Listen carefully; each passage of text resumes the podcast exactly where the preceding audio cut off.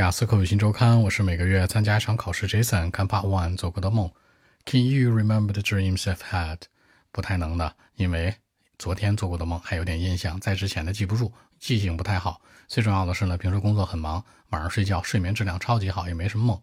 OK，Actually for me, not really nope. I mean I can't do that. I can remember some of the dreams, but uh, not all of them. Like the dream that I've had yesterday, I know each part of it. But the dreams from a long time ago, three weeks, four weeks ago, I cannot remember all of them because I'm very busy with my work, you know. I sleep well. So that's it.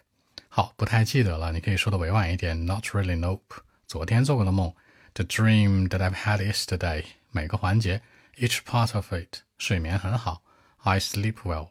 微信 b 一七六九三九零七。